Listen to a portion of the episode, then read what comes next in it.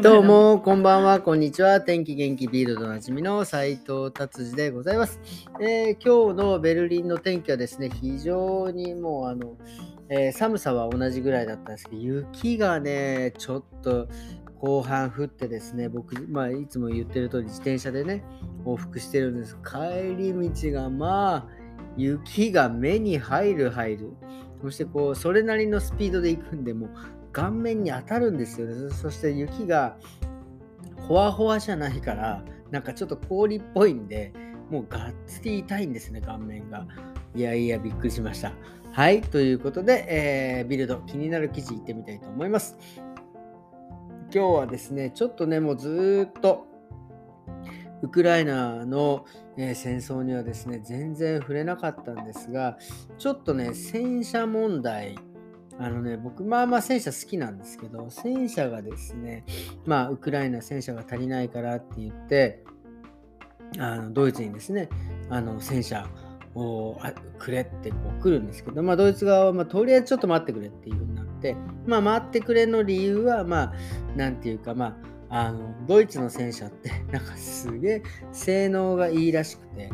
まあ結局その訓練しないとダメだっていう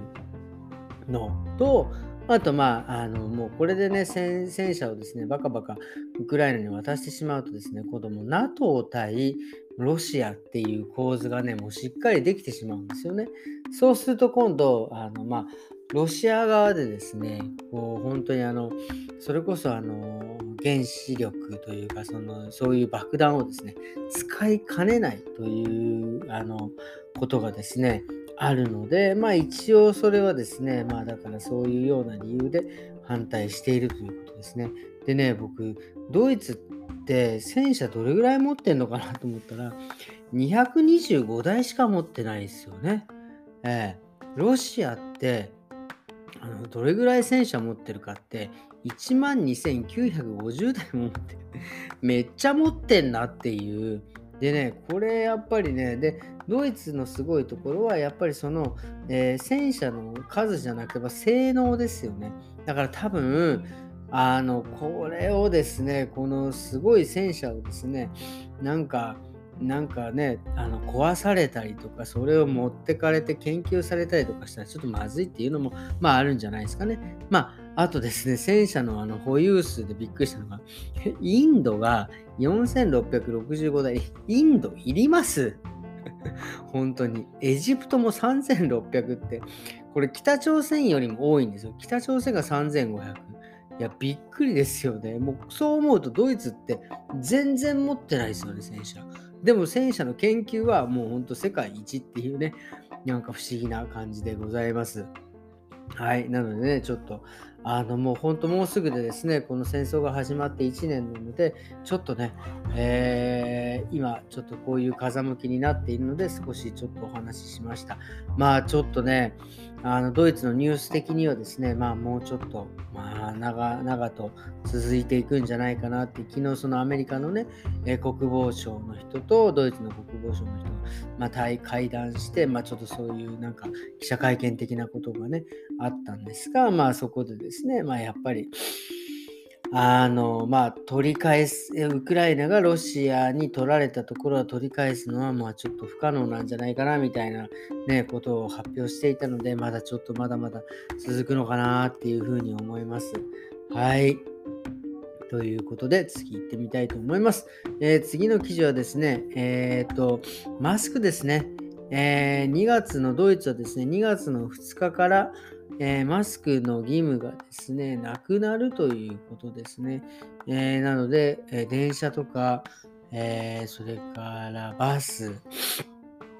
えっていうのはもうマスクをする義務はなくなるというふうになっております。まあでもね別にこれはしちゃいけないっていうことじゃないのであのやっぱりあのする方はしていいと思います。そして僕はですねやっぱりあの自分自身がちょっとねあの花粉症気味なのでですねとかですね、ちょっと鼻炎をちょっとね、若干持っているので、あの逆にマスクをね、してもおかしくないっていう状況をがあるのはちょっとありがたいです。あの昔はですね、そんなマスクなんてしてると、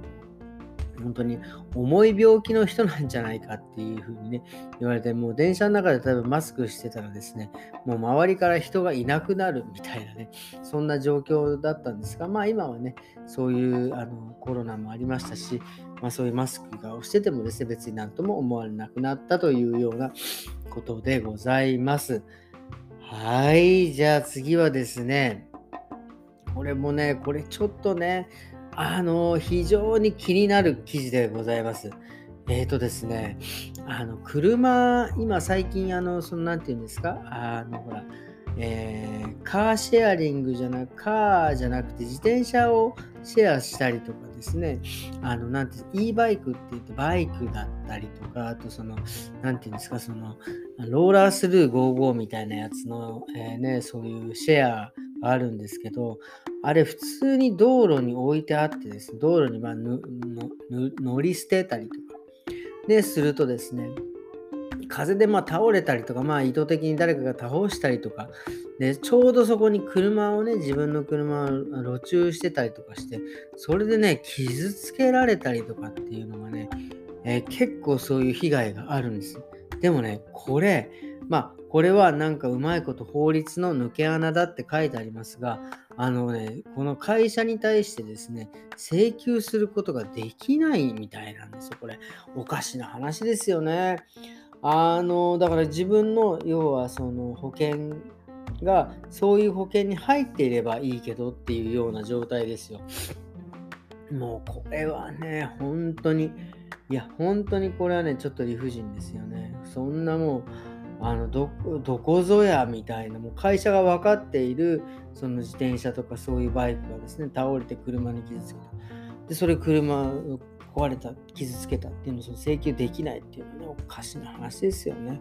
はい。なので、でも今、だから今、そのね、車僕乗りますけど、その一番あの注意しなきゃいけないね、そういう乗り捨てされてるようなところに自転、車は置かないっていう。もうそれが最大の防御だというふうに書いておりました。はい、じゃあ次はですね、今日はもうもうビルドはこんな感じですね。はい、今日はですね、まあちょっとね、あの、個性とは何ぞやっていう、まあちょっと紙とは全く関係ないんですけど、ちょっとね、なんか自分なりになんか思うことがあったので、えー、ちょっとお話ししたいなと思います。例えばですね、個性です。あの、昔今はね、日本とかではなんか個性をね、伸ばして、個性を伸ばしてという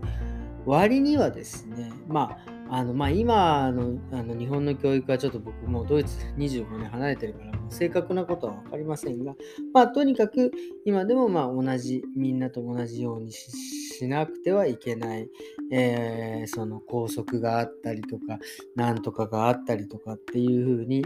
一方で個性と言っているのに一方ではちゃんとあのみんなと同じにしなさいそのなんかちょっと飛び抜けてはいけないみたいなのは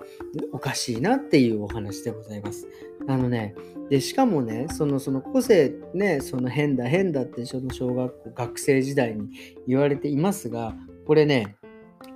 社会に出たらですね、その変だ変だがあのちゃんと個性として認められて個性いいじゃないって。でその個性でですねちょっとお金でも稼いだものならですねこれとんでもないもういきなりもうあ素晴らしい人だになっちゃうわけですよ。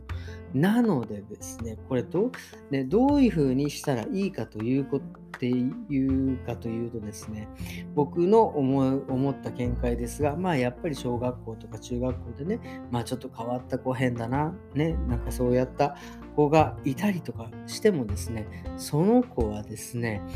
もうね、なんて言うんですか、その子を強制的にこういう風にしなきゃいけない。この、この、なんて言うんですか、このみんなと同じ風にしなきゃいけないっていう、強制することは僕、いけないと思います。ただ、ただもちろんね、人に迷惑かけたりとかですね、まあなんかその、そういうことは、ね、人を殺したり殴ったりとかね、そういうことはいけないと思いますが、あの、自分がですね、幸せでいること、その子が自分幸せでいるということがですね、他の人から強要されることは絶対にいけないというふうなことを僕はね、ちょっとここ言いたいですよね。それはあの子供の世界、子供の世界というか、まあね、あのあの義務教育、小学校、中学校、まあ、ドイツで言ったらグルームシューレ、ね、そこまでもうそれの世界もそうだし大人にまあだから社会人になっての世界もそうです。人の幸せ自分が幸せと思っていることをですねもう人にとにかく人にですね邪魔されることは一切されてはいけないということを、えー、言いたいです。なのでですねそれをそれを邪魔しなければ本当にそれぞれの個性でめちゃくちゃ伸びるしみんなそれぞれが幸せでいられるっていうことですよ。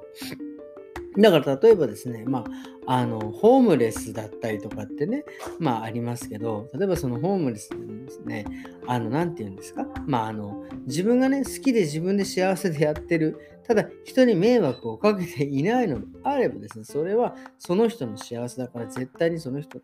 邪魔してはいけない。だって、そうでしょ？う。だってあの自分がこういうふうにしてこれをやってるのに幸せだって思ってることをですね、なぜ邪魔してくんのっていう話でございます。あのその前提に迷惑をかけてはいけないというのがありますけどね。だからそれをですね、なので、えー、まあ、何度も言いますがですね、えー、そういう個性を伸ばしていただきたいな、そういう世の中になっていただきたいなということを、えー、ちょっと常々思っているという話でございます。えそれではですね、えー、こんな感じで今日の週末は、えー、始まりたいと思います。今日金曜日、あ、今日、すみません、土曜日ですね。えー、明日日曜日です。皆様ですね、良い週末をお過ごしくださいませ。それではまた明日。さようなら。